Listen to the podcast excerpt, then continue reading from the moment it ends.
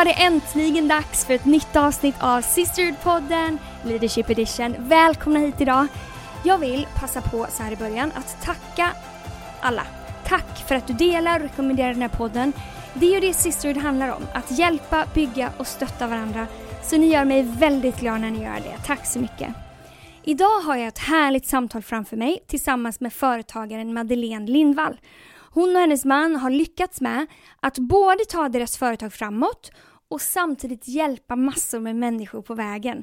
Hon är ett typexempel på att man inte behöver jämföra sig med andra eller deras resa eller krampaktigt staka ut sin egen karriär. Gud har gjort oss till de vi är av en anledning och han har koll på våran resa. Här är vårt samtal.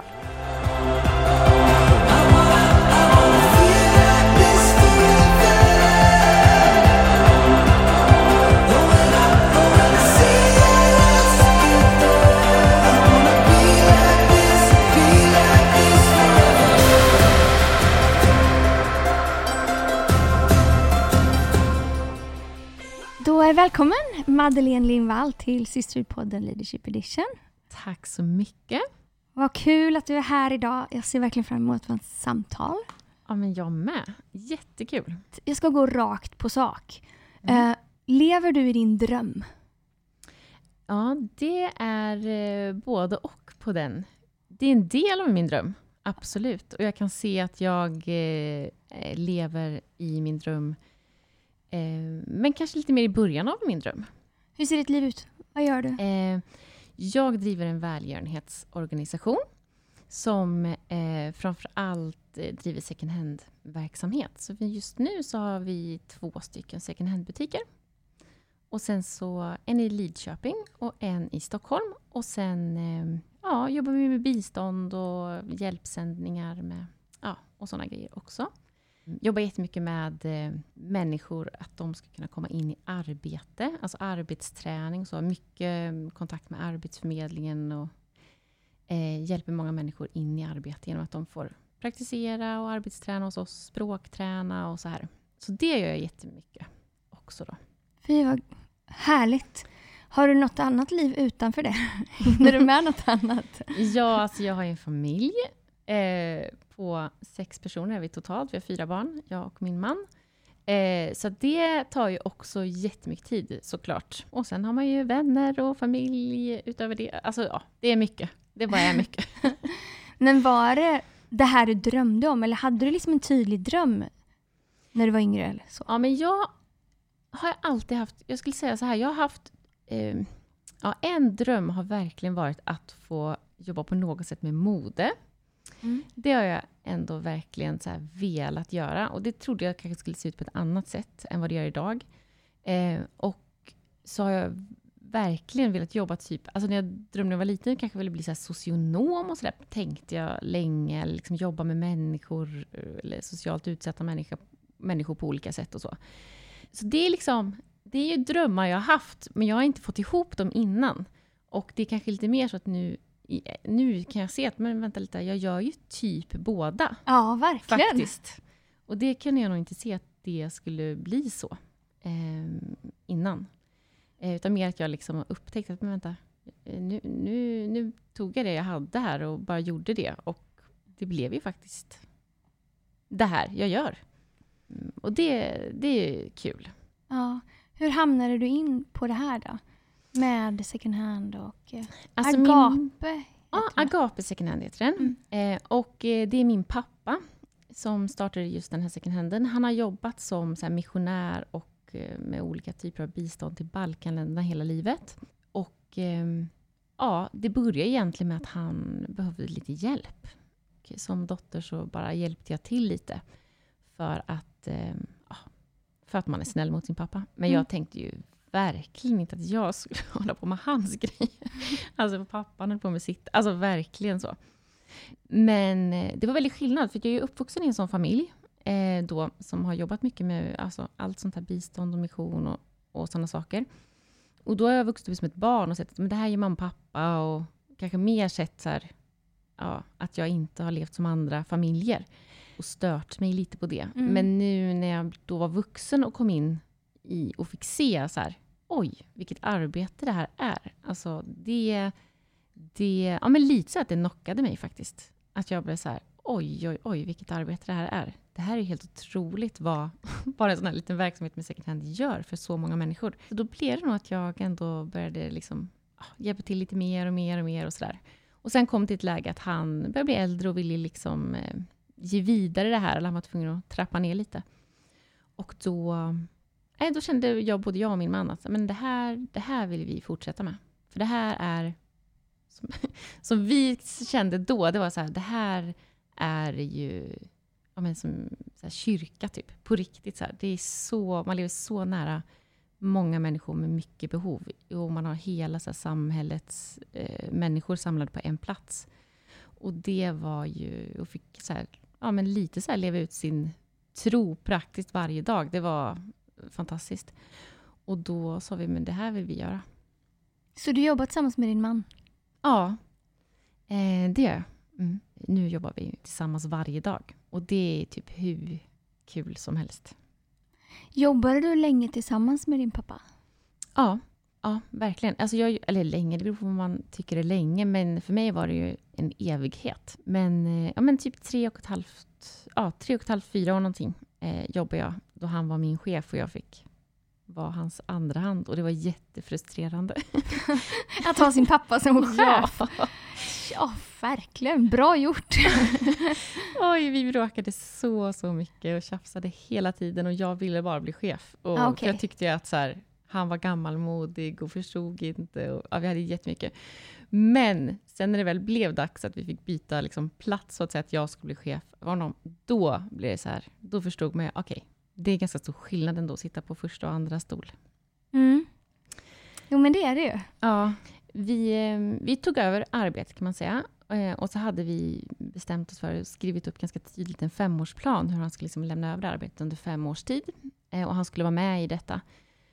Men ja, ett halvår efter att vi tog över så fick han cancerbesked. Och sen så tog det bara ett halvår till så dog han i cancer. Så det gick ganska fort ändå. Så att ett år efter att vi hade tagit över så, så dog han.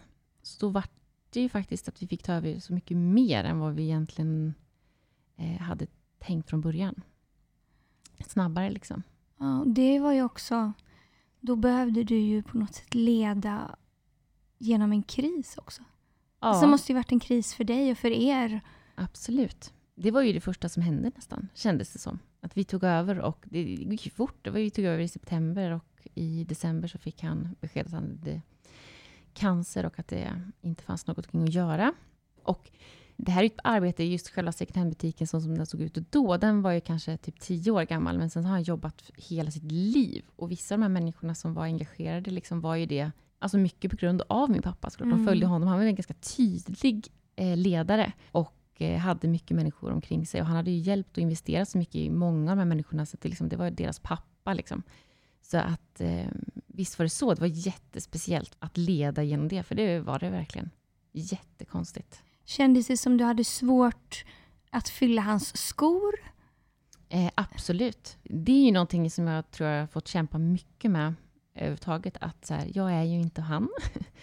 och eh, hur kan jag göra det här på mitt sätt? Men det är klart att han, har han då, för han var en väldigt eh, så här, vad ska man säga, tydlig personlighet. Eller liksom, han hade mycket...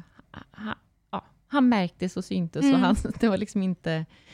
Eh, så. Och han var på ett speciellt sätt. Och det är klart att då hade ju de flesta människor de förväntningarna på att jag skulle vara likadan. Eh, och det märkte jag ju väldigt tydligt när han försvann där. Att folk tyckte det var hur självklart som helst att jag bara kunde göra allt han hade kunnat göra. Och det kunde jag ju inte. Nej. Så det har jag fått liksom jobba lite med att hitta, men vänta, vem är jag som ledare? Hur har du gjort detta?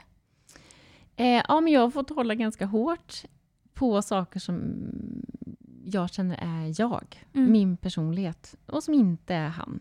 Jag gör så här. Han gjorde det jättebra. Och jag gör det här, fast jag gör på ett annat sätt. Och det är töntiga saker. Eh, men eh, jag har nog... Eh, ja, jag har hållit fast vid små saker. Eh, vad som är viktigt för mig. Jag vet ju hur han jobbade. Och jag kan inte jobba på samma sätt. Ja, man är så olika. Från de flesta ledare, alltså jag har haft svårt att hitta någon som jag tänker att jag kan relatera till. Ja. Eh, för att jag skulle säga att de flesta ledarna de är väldigt duktiga på ledarskap. Eller jag vet inte vad. Jag sitter och gör liksom all ekonomi. Jag alltså, gick inte ut gymnasiet. Eh, men har lärt mig det. Så här, jag är inte bäst på det. Men, men det är ändå bäst att jag har gjort det under en tid. Så ska mm. inte jag göra det sen. Men jag är inte en organiserad person. Typ. Jag, är, eller jag är det på ett sätt, men på ett sätt inte. Jag är en snurrpanna. Liksom. Eh, med hundra bollar i luften. Och det känns som att de flesta ledare är så duktiga på att vara så planerade, strukturerade och att det är liksom många nycklar till, till ett sånt liv. Och jag är inte sån.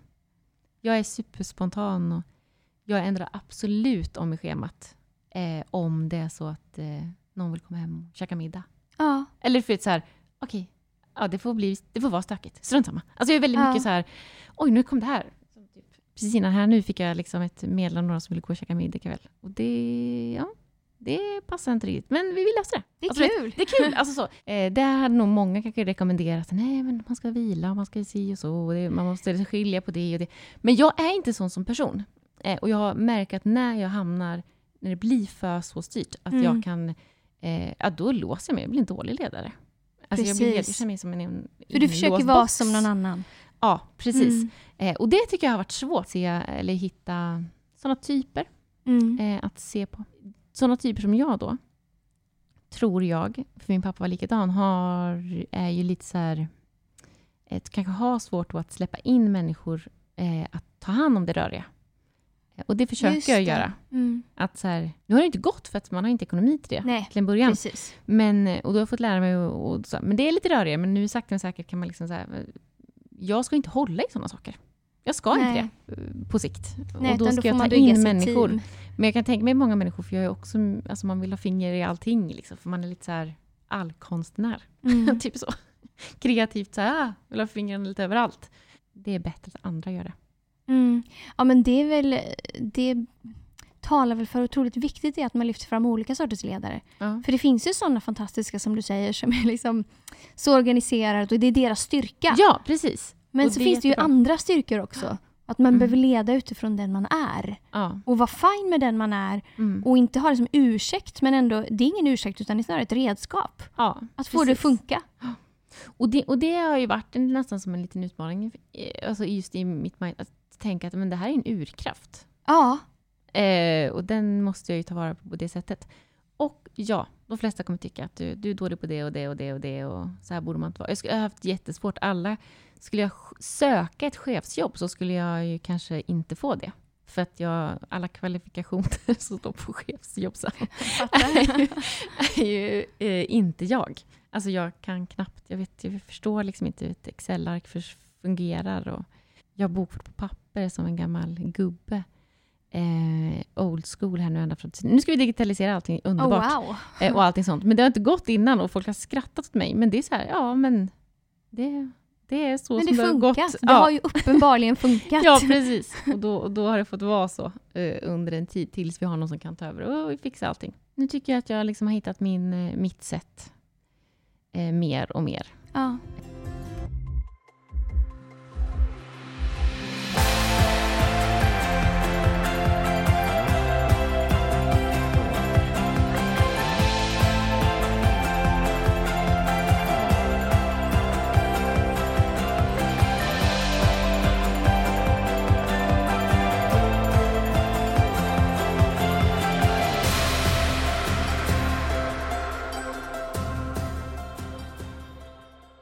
Men sen saknar jag honom jättemycket i ledarskapet, måste jag säga. Alltså på det sättet att bolla saker och, och, um, och så. Han, han var ju modigare än vad jag är.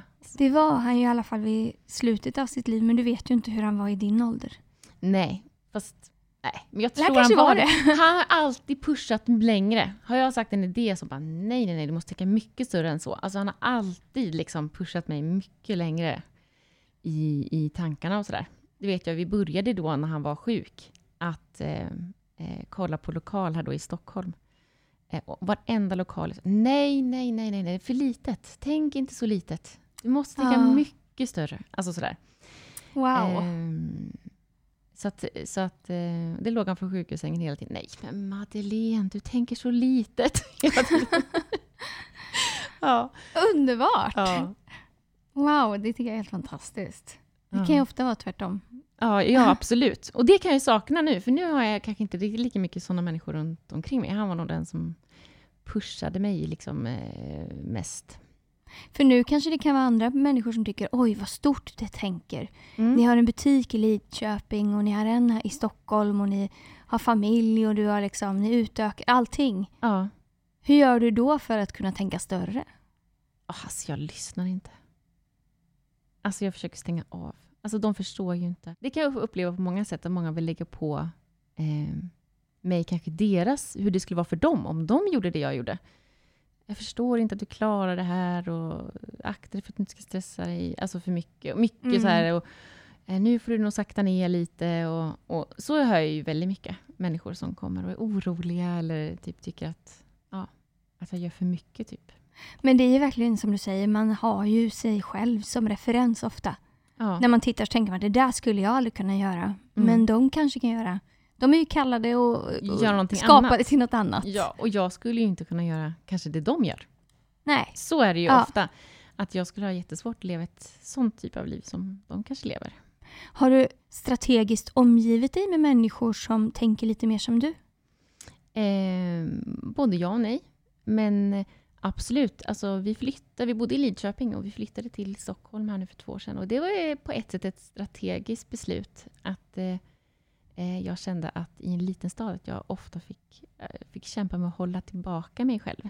Och, så. Och, och att det inte fanns så många människor omkring mig där som jag kände liksom mig likasinnad med när det gäller just det. Kanske att eh, tänka eh, framåt. så. Mm. Så det var ett viktigt så här, beslut för oss. Och, så här, det var också, vi bodde ju liksom i en stor villa i Lidköping. Hade allt perfekt med fem minuter till barnvakt och Just det. drömmen på Så flyttar sätt. man till Stockholm och vad Så får man då? till en hyreslägenhet i Stockholm. ja, betalar liksom hur mycket mer som helst i månaden och, eh, för ett boende. Ja, men alltså, ja, men det var viktigt. Mm, jag såg att spisen brann Ja, för några veckor sedan. ja, det var mitt fel. Alltså. Jag är inte någon kokerska kan man väl säga. Det är min man lagar, lagar all mat. Så jag, eh, ja, det gick inte så bra när jag skulle styra det där. Vi pratade också om det innan, ni har ju fyra barn. Mm. Och att det kanske inte va- var en del av din plan just i den ordningen. Nej, det var det verkligen inte. Vi pratade förut om drömmar och det var ju min dröm att ha en stor familj. Men absolut inte just där och då när jag var gravid med vårt första barn.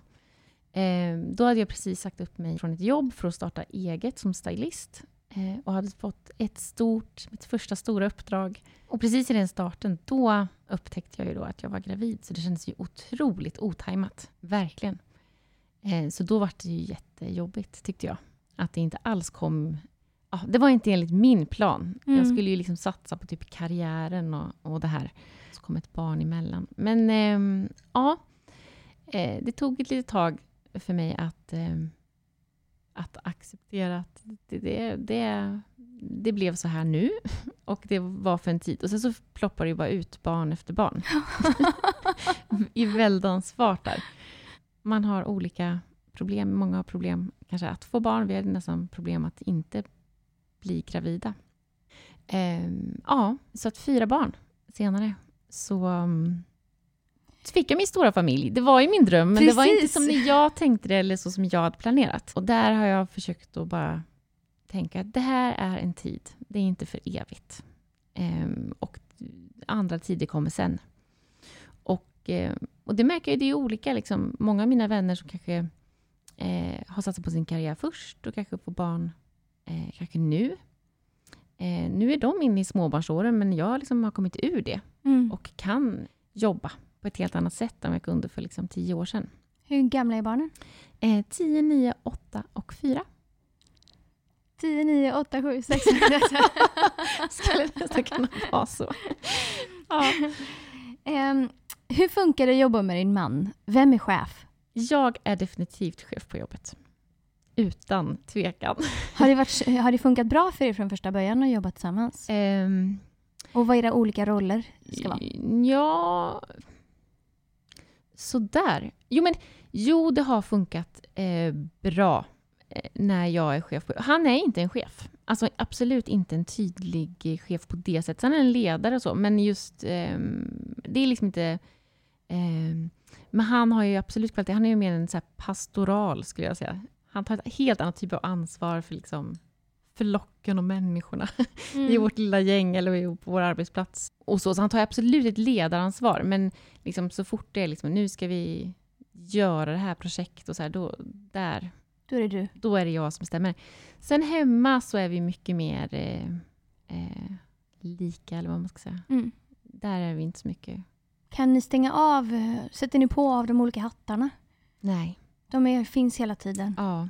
Eh, och det är väldigt det är olika för olika människor, men eh, nej, för oss är det ett helt liv. Vi ibland, alltså verkligen. Vi kan prata om eh, hur vi ska fixa någonting med barnen på en lunchrast på jobbet och eh, vi kan sitta runt middagsbordet och planera hur vi ska göra med second dagen efter.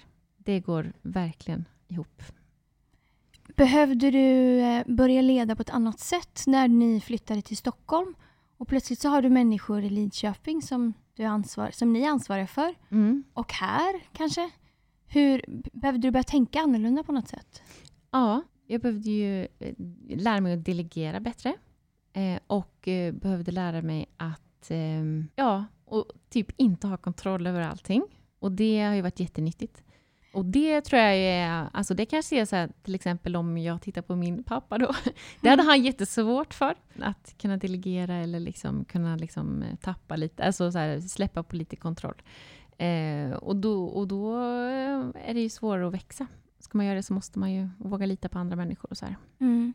Vad har varit nyckeln för att du ska kunna göra det? Är det att ha en person som du litar på? Ja, och det har inte bara varit helt lätt. Det har varit en ganska svår resa att hitta det. Liksom. Men eh, att hitta rätt, rätt personer på rätt plats. Och det jag har lärt mig där är att det har väldigt lite att göra med alltså, hur duktig man är. Mm. mm utan eh, vad man har för, liksom, hur man kan bygga en, en god relation istället. Liksom, och eh, att man förstår liksom, vilka roller man har och få det tydligt att det fungerar. Allt annat kan man ju lära sig. Otroligt bra. Hur det skulle jag säga. Mm. Hur många anställda har ni? Om man räknar in de som är också arbetstränare eller? Ja, eh, det beror Vi är typ, nu är vi, alltså vi är nästan 14 anställda nu tror jag.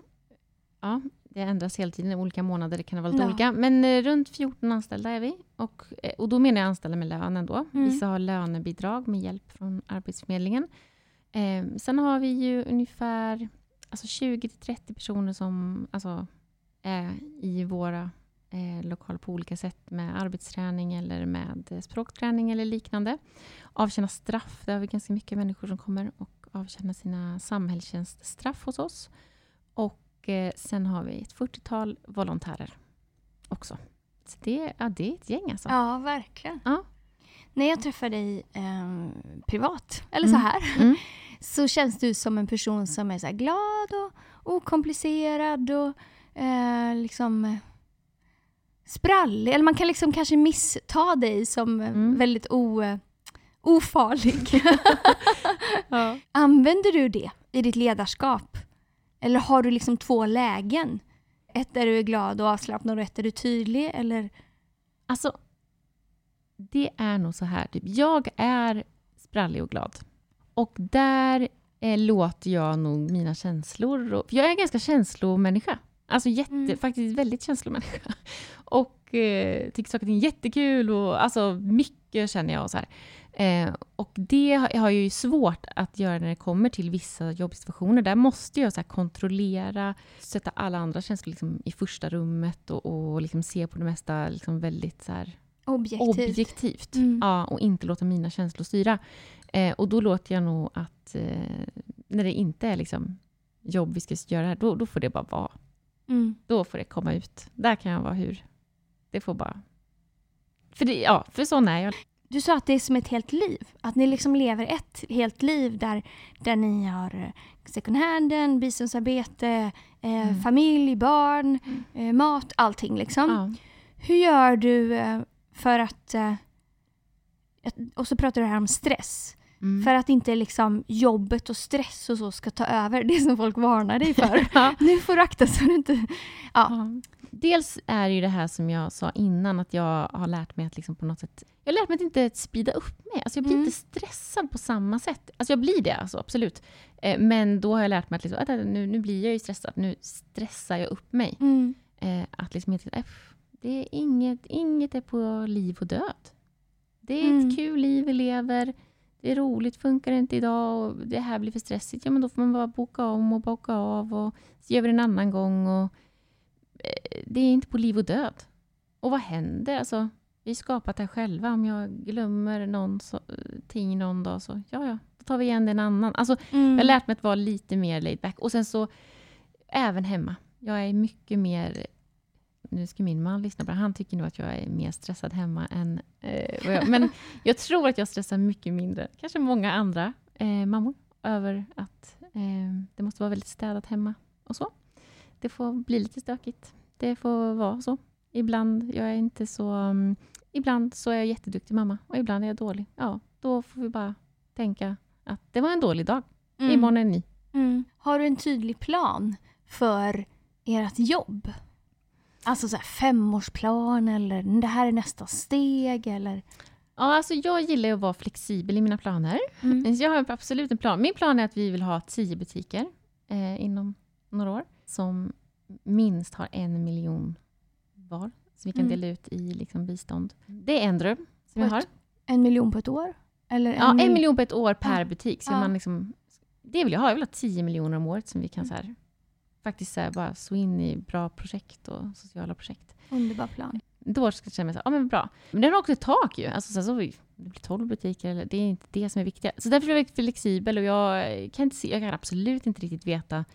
Jag jobbar med ofta liksom, olika vägar samtidigt. Liksom. Mm. Jag vet inte, kommer vi öppna en och en eller kommer vi helt plötsligt öppna fem samtidigt? Jag vet inte, vi får Mm. se.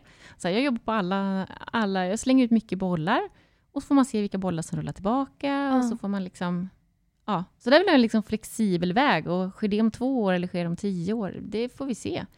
Ja, så jag har planer, jag har mål, så här, men de är ändå lite så här, eh, ja, lite flexibilitet. Ja, du låter inte stressad över det. Att nu måste vi prestera här för att nå Nej, utifrån negativ stress menar jag. nej, nej, för att det, det, då är det ju exakt det som kan hända. Att helt plötsligt så kraschar man eller man vet inte vad som kommer i livet. Det kan ju massa saker kan hända. Någon kan bli sjuk. Alltså det kan, alltså, bara det här att min pappa dog var ju en sak som var oj, vält upp och ner på jättemycket. Helt plötsligt så kunde vi inte heller riktigt gå exakt enligt den plan vi hade tänkt. Men ja, vi fick ta en liten annan väg och eh, saker vi hade tänkt att göra då som vi fick skjuta på. Ja, det är lugnt. Det ska ju vara kul. Alltså, det måste ju Ja. få vara härligt att leva. Och det är också om man ska ta in Gud i ekvationen. Ehm, som du säger, så här, du var intresserad av mode, du var intresserad av bistånd eller så var socionom och så här, och hur Mm. ska det gå till? Mm. Men när man ser tillbaka, oftast är det då man ser hur Gud samverkar allt till det bästa. Mm. Ni fick barn fast det inte var planen och, och Ja. din pappa flyttade hem till himlen fast det inte var planen så Ja. tidigt och så här. Men på något sätt man tittar tillbaka och bara, ah, okej, Ja. det samverkade till det bästa. Men verkligen. Och det, det tror jag. Och jag kan uppleva att liksom mycket saker som jag har försökt liksom så här banka mig fram i, att det, ja, men det kanske inte har gått bra. Och sen så har det plötsligt öppnats en annan dörr. Um, och då är jag bara, jag ser inte riktigt vart den här ska leda, men jag har ändå liksom någonstans fått hålla mig till friden i hjärtat där. Mm. Att det känns bra. Som till exempel, när vi började med second hand, det var ju ingen som tyckte det var coolt. Med, alltså det var några, några second hand-råttor som Ja, fanns. det. Men det var ju absolut inte som det är nu. som det är nu. Och inte som jag tror att det kommer vara om några år. Så kommer det vara ledande, liksom, Mm. tror jag. Och, då, och, och det kunde jag inte ens själv se då. Men det vet ju Gud såklart. Finns det några saker som du eh, önskar att du visste när du började din resa som ledare eh, som du vet idag? Mm. Ja, men att det är jätteskillnad. Det sa jag ju tidigare, men jag vill bara säga det en gång till. Att sitta på första och andra stol är jätteskillnad. Man sitter på andra stol tycker man att man kan... Eh, eh, man vet exakt hur det ska gå till och, och Mm. man kan se allting. Varför gör man inte si, varför gör man inte så och sådär. Och eh, jag tyckte så otroligt mycket om mitt, min pappas ledarskap när jag satt på andra plats. Eh, och sen fick första så eh, förstod man att det var ett helt annat typ av tyngd. Alltså det var nästan, man bär någonting, alltså, ja, till syvende och sist så är man ansvarig för allting på något konstigt sätt. Mm. Och det är en större liksom, börda att bära, låter ju väldigt tungt. Men, men eh, det är väldigt skillnad, så kanske att eh, det är bra att kanske inte att jag fick det tidigare i livet. Så skulle jag säga. Mm. eh, fast jag trodde nog innan att eh, det skulle jag klara utan problem mycket tidigare. Så, så den, den tiden när man får vara nära då, eh, första platsen om det är det man vill, Ja. eh, har ju, jag ju nu i efterhand, alltså det var ju världens bästa skola. Så jag värderar ju det mycket mer. Eh, inte stressa in i, i första platsen så att säga. Mm. Och sen så ehm, tänker jag ju på eh, att lära sig det här som jag pratade om också som jag, för, för mig har varit jätteviktigt då. Att lära sig att inte eh, stressa upp sig eller låta sina känslor bara så här, styra i arbetssituationerna. Utan eh, det kan jag göra privat och som personlighet och annat. Men just i liksom, att, att där måste man liksom ställa sig utanför och tänka på, på alla människor och på liksom hela resan för Mm. hela organisationen på ett annat sätt. Och sådär. Mm. Kanske det. Ja. Det, är, det känns som att du, det är fantastiskt. Det känns som att du har börjat sammanfatta den här podden, för det brukar vi försöka göra på slutet. Mm. Så de två sakerna är ju verkligen så. Ska vi se om det finns något mer som vi har pratat om som vi kan samarbeta kring. Det blir inte alltid som man har tänkt, Nej, men med Gud samverkar allting till det bästa. det var en bra. Det håller jag med om. Det håller du med om. 100 procent. Vad bra! Då säger jag tack så jättemycket Madde. Ja, För att du tack var här. själv. Jättekul. Så mysigt.